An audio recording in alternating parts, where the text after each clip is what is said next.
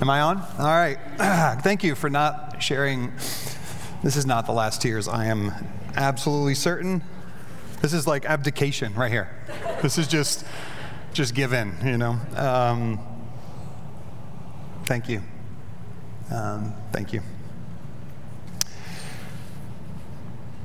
Well, I'm Matt, in case you're wondering.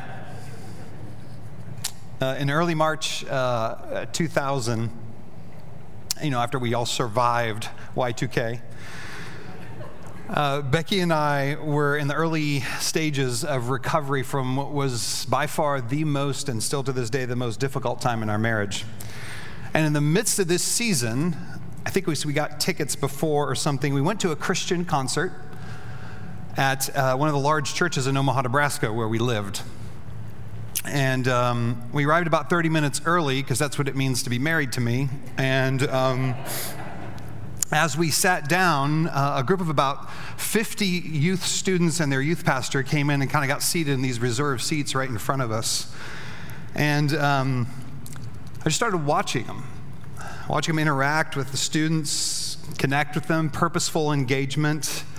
He was natural at it. You could hear them laugh and talk and have serious conversations. And after about 10 minutes or so, I looked over at Becky and I, and I asked her, honestly, somewhat sheepishly, Do you think I could ever do something like this?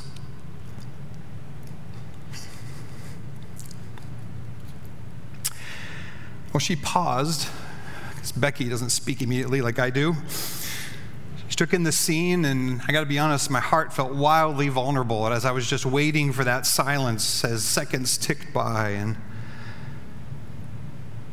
and then she looked at me and she said something that would alter the course of our life for the next 22 years. I think you'd be awesome at that. Well, less than a couple weeks later, it was the Saturday before Easter um, and I get a phone call from one of the elders at our church. And um, he was great. He goes, Listen, I've called everyone I can think of. but, uh, but our youth pastor's sick and, and no one else can do it. Would you step in with the youth tomorrow morning? And I said, Yes. I spent the next few hours preparing for students that I barely knew in a context that I'd never been to before. And I thought, hey, you know, like, I'm the very last option. Like, how high can the bar be, right? I mean, next morning, I was, I was so nervous. Um, because I didn't know what to expect, I just got in there and I like moved the chairs around into a circle. I don't know what they normally do, but that's what we did that Sunday morning. And, uh, and we began as the students started filtering in and had us all in this awkward circle. I don't remember anything I said. I just don't. Um, now, I do know, though, that towards the middle, like towards the end, the culmination portion of my talk, I ended up like sharing, wait for it, the champion from the well renowned 1980s you know, Christian superstar Carmen. And um, now, I know what you're thinking. This is like super lame. First of all, it was 2000, well, you know, year 2000, so only 15 years after he was famous. and as lame as it sounds, like it crushed. I think they'd never heard it before, you know? And anytime you can have Christian music with like the sounds of demons distorted in the background, it just changes your perspective. I'm not kidding. We have kids crying, like sharing their stories in the circle. Like I'm just on cloud nine. At the end of the time, uh, probably about a dozen or so students come up to either me or to Becky and are like, We want you to know this is the best experience we've ever had in a youth group, ever.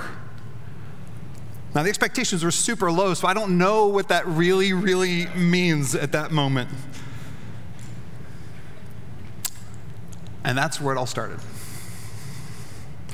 Now, I said I didn't remember so much anything that I said that morning, and that is definitely true. But But I know without a doubt where I landed.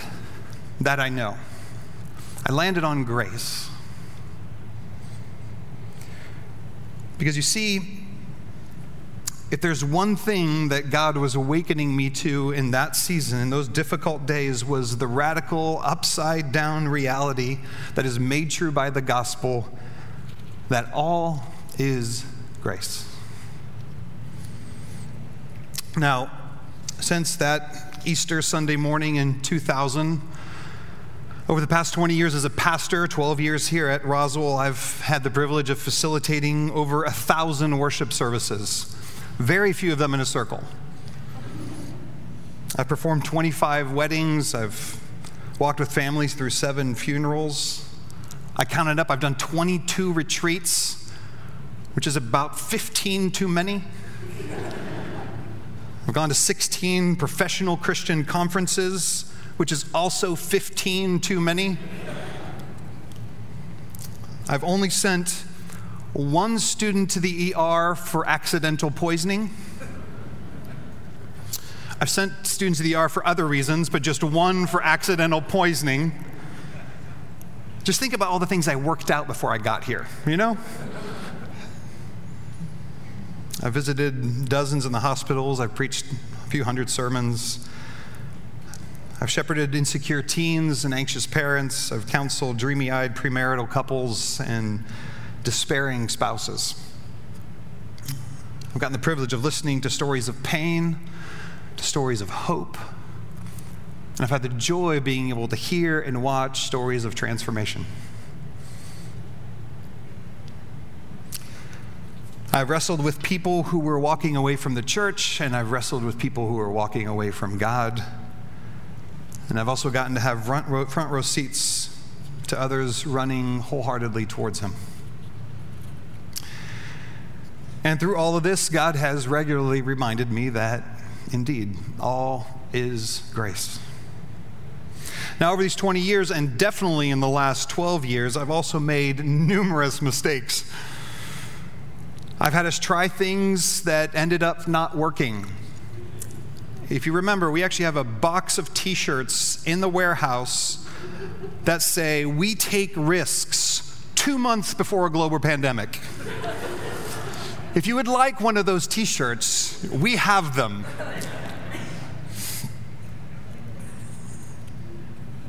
Out of fear, I've missed opportunities to engage and love with courage. At times, I I've been too slow to act, and other times I've been too hasty. Along the way, I've had plenty of moments where I've let my insecurities and my idolatries fuel my motives and lead to selfish responses.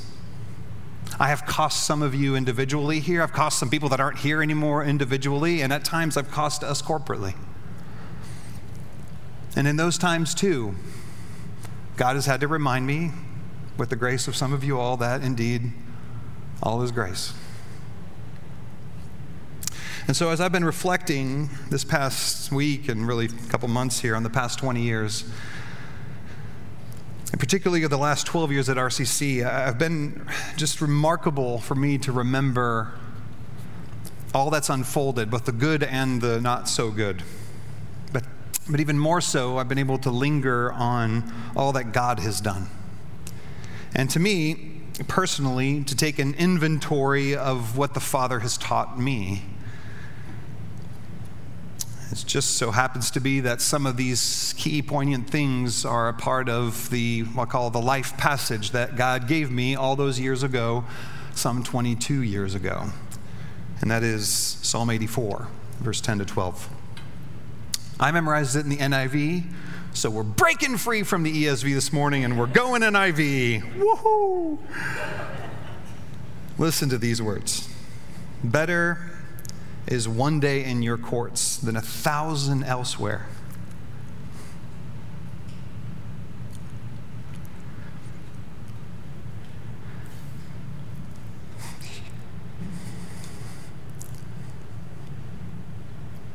I would rather be a doorkeeper in the house of my God than dwell in the tents of the wicked. For the Lord God is a sun and shield. The Lord bestows favor and honor. No good thing does he withhold from those whose walk is blameless. Lord Almighty, blessed is the one who trusts in you. This is the word of the Lord. Thanks be to God.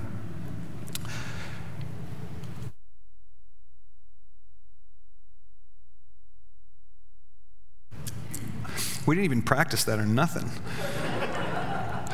so, what are some of the things that God's taught me in the last 12 years? Well, out of this first verse, um, one is stay, it's stay close and walk humbly. Verse 10 says, Better is one day in your courts than a thousand elsewhere. I would rather be a doorkeeper in the house of my God than dwell in the tents of the wicked. Stay close. He is better.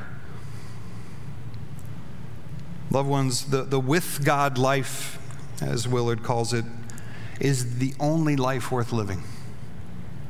There's nowhere else, and there's no one else who has the words of eternal life. Do your life in his courts, do your life with him. It is better than anything else. So stay close and walk humbly. Live as a doorkeeper. In the economy of the kingdom, the way up is down. And your weakness activates his strength. So when you're down, you're with Jesus. And when you're weak, Paul says, Oh, now you're strong. What does it look like to walk humbly? I think it, one of the things it looks like is to seize every opportunity to confess, to repent, and to ask for forgiveness. And that's why being a pastor is such a great thing, because I get to do that all the time. I was going through uh, emails this past week. Um, I kept a couple bins of emails. Some of them were encouraging, and then I had some others from other categories. And, and I came upon one, not like several others, where um, I was reminded of a dialogue. So I read back through the dialogue, and there's someone uh, from our church that had, uh, had shared with me some really deep and significant things about their life and sent to me a long email, very articulate, very honest, and just wanted to invite me into what was going on, and particularly reflecting to something I had shared about in a sermon, and, and I didn't respond. Now, I, I wanted to respond like really well, right? And so I, but I didn't have the time right then, and and you know it's like i want to make sure that it comes off right and, and then and then it was taking a little bit too long and then i felt awkward that it was too long and so then i just didn't. And um, a couple months went by and um, she came up to me on a sunday morning and very graciously let me know with the experience of me dropping her heart not just her email but her heart in that moment and um, what's awesome about this email interchange is one, I got to read my own response with not just egg on my face, but really sorrow in my own heart. And that we hurt people, that we, we drop the ball with one another. And so we confess, we repent, and we forgive. In the bottom of the email, I said to her, I I want to promise that I'll never hurt you again. And I know I can't. So I'm counting on the grace that I'm going to need right now, that if I need it again, it will be available again from you. Thank you in advance. Walk humbly. Seek every opportunity to confess, repent, and forgive. So, why and how do we stay close and uh, walk humbly? Well, because of grace and by grace. Why? Because of grace. How? By grace. Verse 11 starts by saying, For the Lord is a sun and shield. I love those two words. I think of the sun as so multifaceted, right? It's light, it's warmth, it's growth, photosynthesis. I am not my own light. You are not your own light. I am not warmth to my own soul. You are not warmth to your own soul. You cannot produce growth in yourself. I cannot produce growth in myself. It has to be the Lord. The Lord is a sun. He's also a shield. The Lord is my protector, and He is your protector. He is your security. Uh, Brennan Manning is one of the earliest books that I remember reading in early 2000s, his book Abba's Child, and it just like it just opened my soul to understanding my interior world, in which I just I never understood it before. And so I have a couple quotes from him because he doesn't get the proper shout outs that he should. But here's what, uh, what he says about security. He says, I will not build my life around creating a security for myself that He has already secured. I trust His conclusion about me, not my own. You want to know where security is? You know what protection looked like? That's protection of the soul. Now, over the years, uh, many of you already know this, I, one of my central idolatries, both in, in my life and ministry and family and everything is classically known as people pleasing, which I think is just a pathetic description of a really selfish behavior. But you know, whatever, I like it, it sounds better. Um, and it's more for me than just like, I want you to like me, which I do want you to like me. I, I, I need you to respect me, right? I, I need you to approve of me, of my performance, of my, my persona. And that is the security I'm going to fashion for myself. And one of the gifts the last 12 years is there's been so many opportunities for God to, well, to chisel at that. I wish it was like an oak, you know, you cut all the way through and it drops, and you're like, look at that dead thing over there. But it's not like that at all. It's this living organism with special branches that come back out and resurface, and the Lord has chiseled that over desire, that epithumia in me. And how has he done that? He said, Matt, I'm your sun and I, am I'm, I'm your shield. He repeatedly reminds me, though, in the second part of verse 11 when he says, The Lord bestows favor and honor. Brennan Manning says, Define yourself radically as one beloved by God. This is the true self. Every other identity is illusion. Excuse me. Who's going to honor me? Who's going to show me favor? Who is going to show you favor? Who is going to honor you? The Lord will. And it is only the favor of the Lord, it is only, only the honor of the Lord that weighs anything. Is it ridiculous? Of course it is right? Psalm 8, what is man that you're mindful of him, or the Son of Man that you take note of him? And yet, you have made him a little lower than the angels and crowned him with honor and glory. That's what God does through the gospel. He gives us honor, He bestows favor and honor. And lastly, verse 11 says, How and why? It says, No good thing does He withhold from those whose walk is blameless.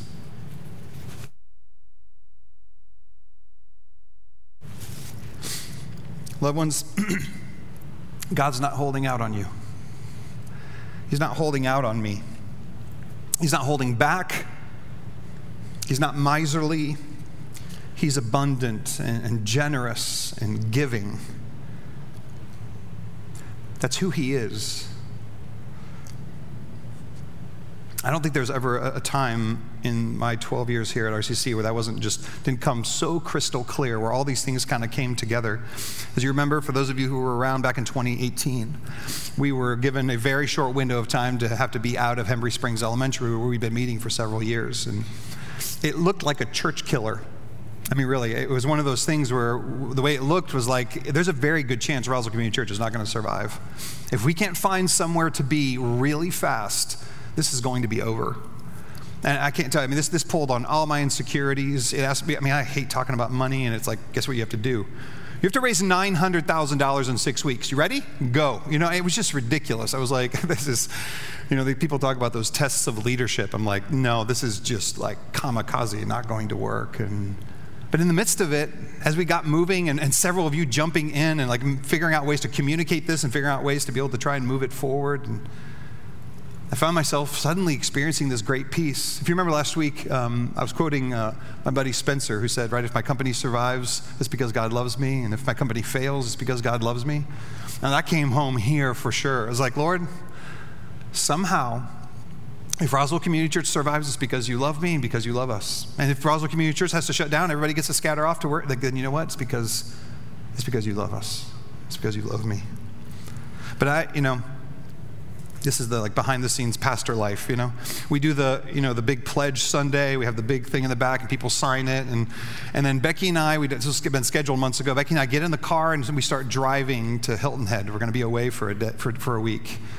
And so we just leave all of that in a sense behind and we're in the car and and we're just waiting from the call from the bookkeeper for our bookkeeper to be like it's like you know it's like nero. Is it going to live? Is it going to live? You know and I'll, I'll, I'll never forget, we're driving, and suddenly my phone buzzes, and it's Babs. And all she just, the first thing she said, Matt, and then she just read the number. And it was right there at that $900,000 that we needed. And do you remember this?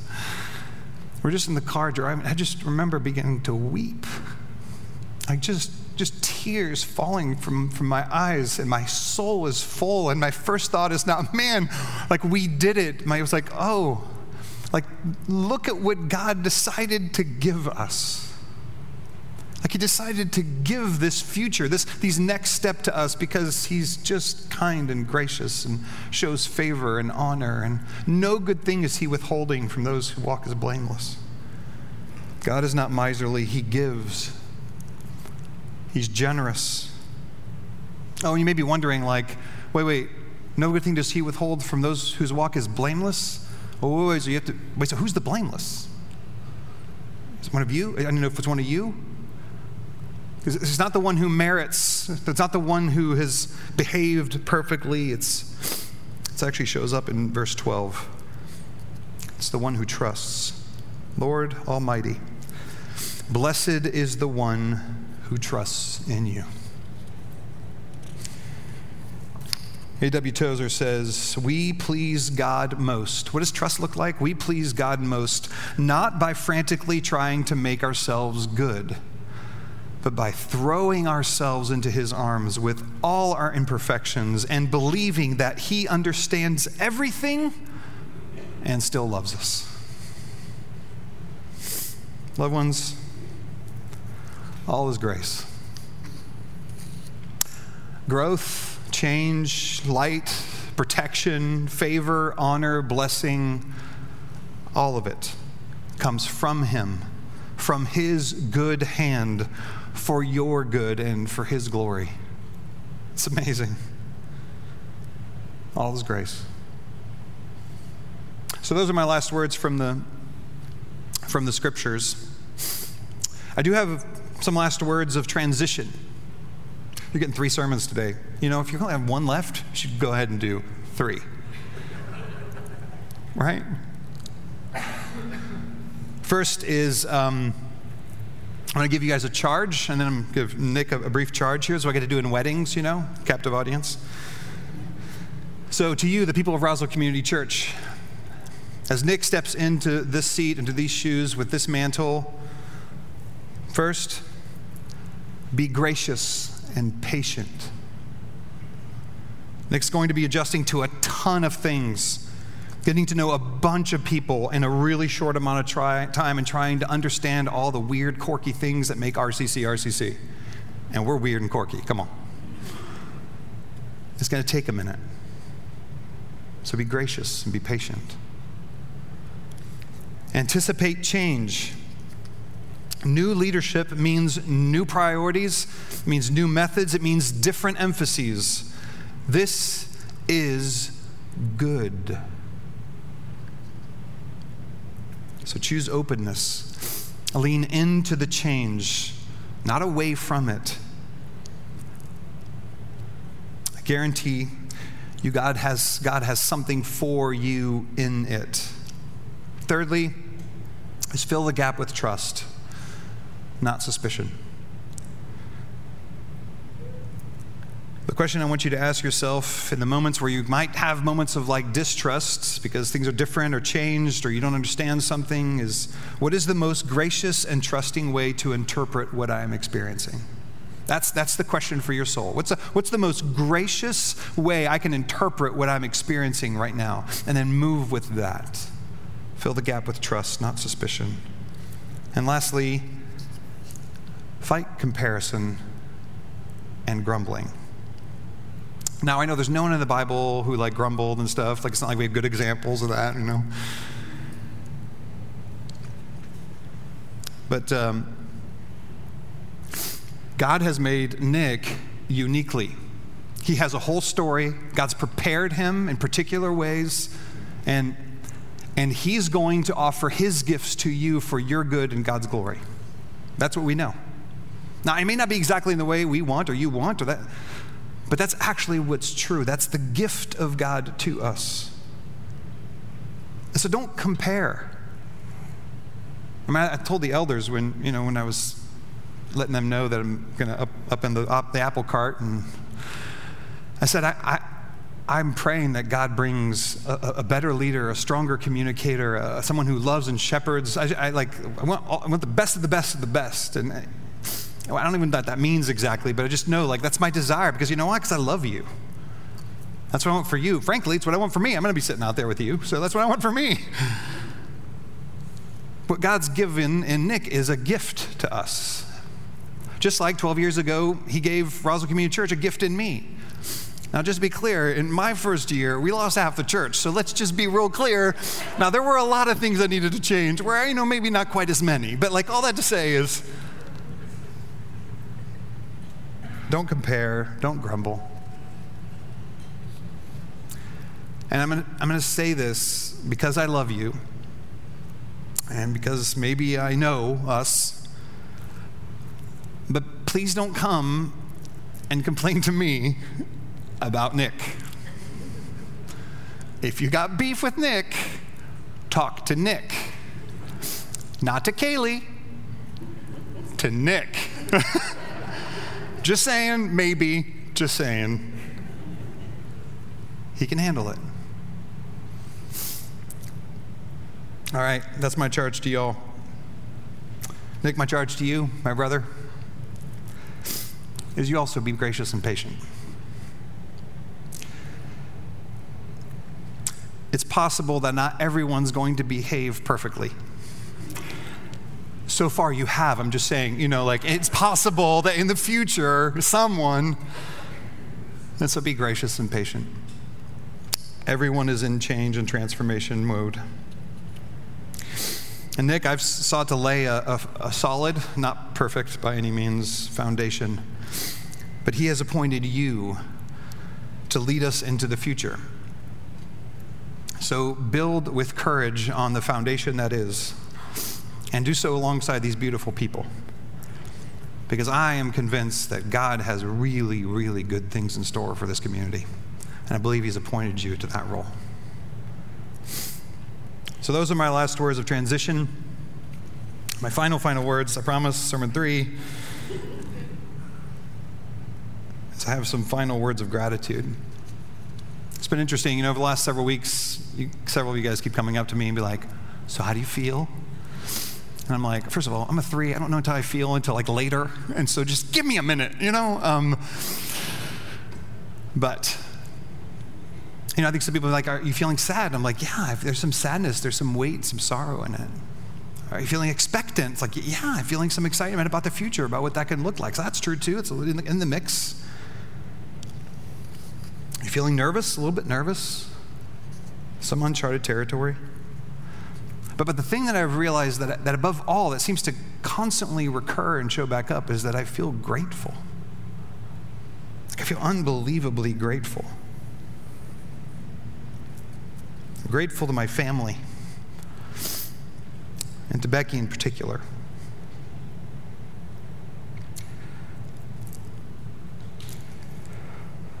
You have been on the front lines with me for the fireworks and for the firefights.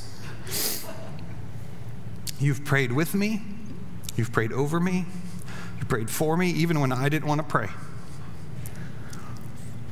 You wiped my tears when there was loss, and you've spoken courage when I had my own fears. You've given me counsel when I was unsure, and honesty when I was blind and wrong. You have been a pastor to this pastor when I needed it most. And although these years have cost you in ways that most people won't know, you still love Jesus and you love this church. Becky, you are a woman of substance and you are worthy of honor.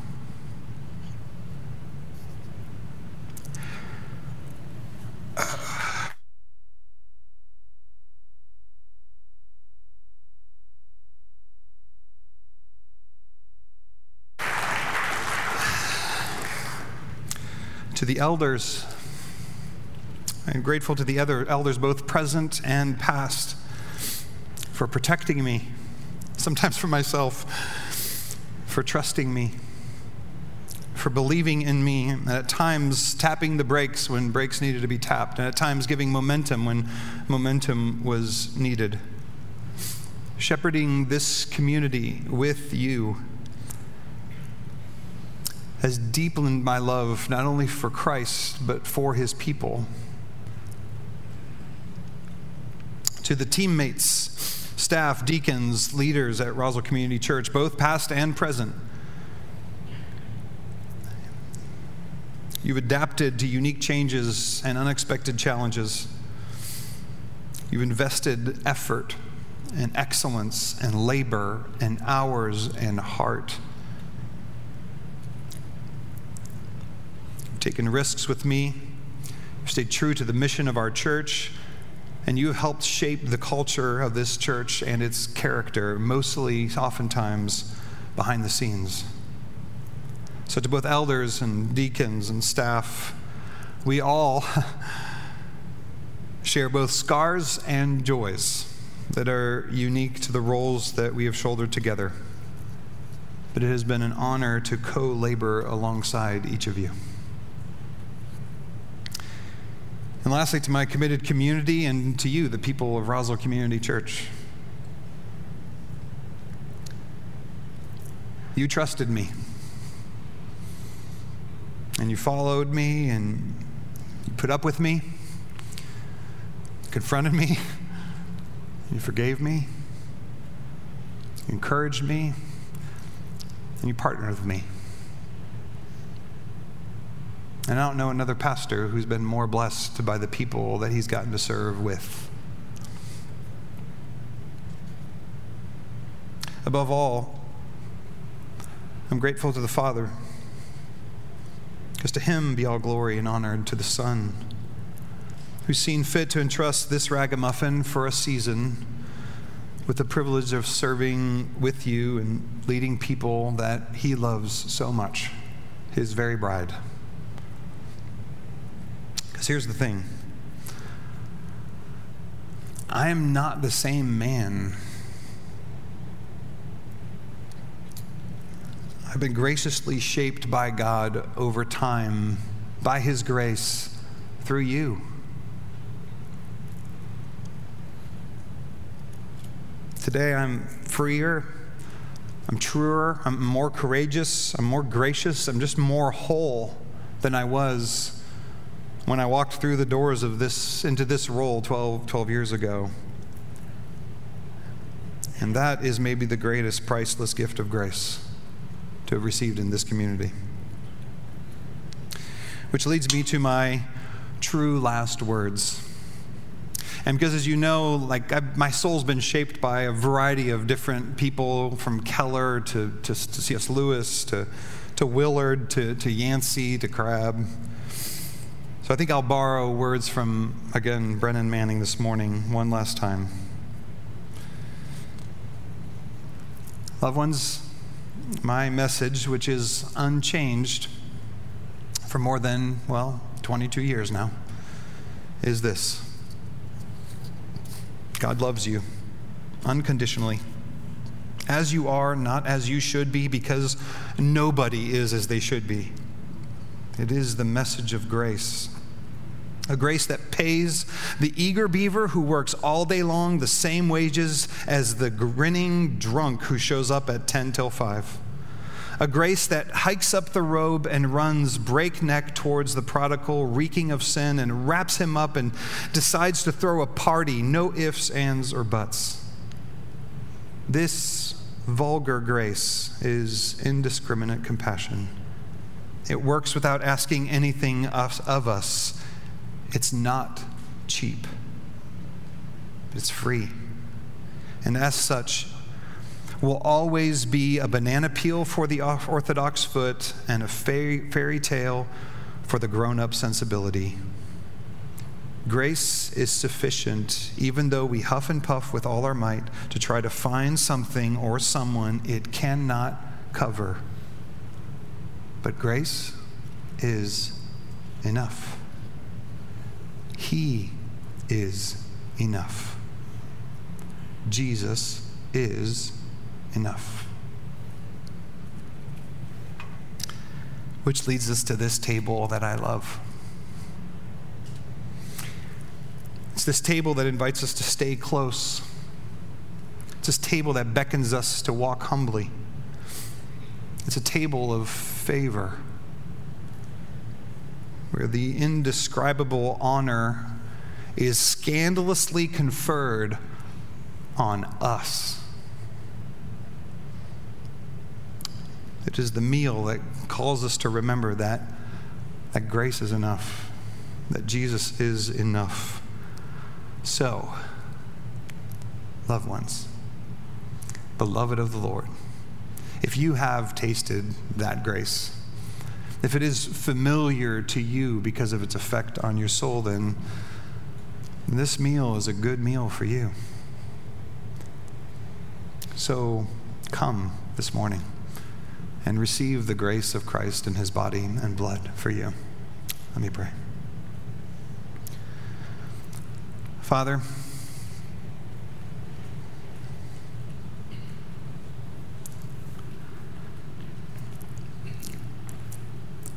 to end at this table, as we do every single week,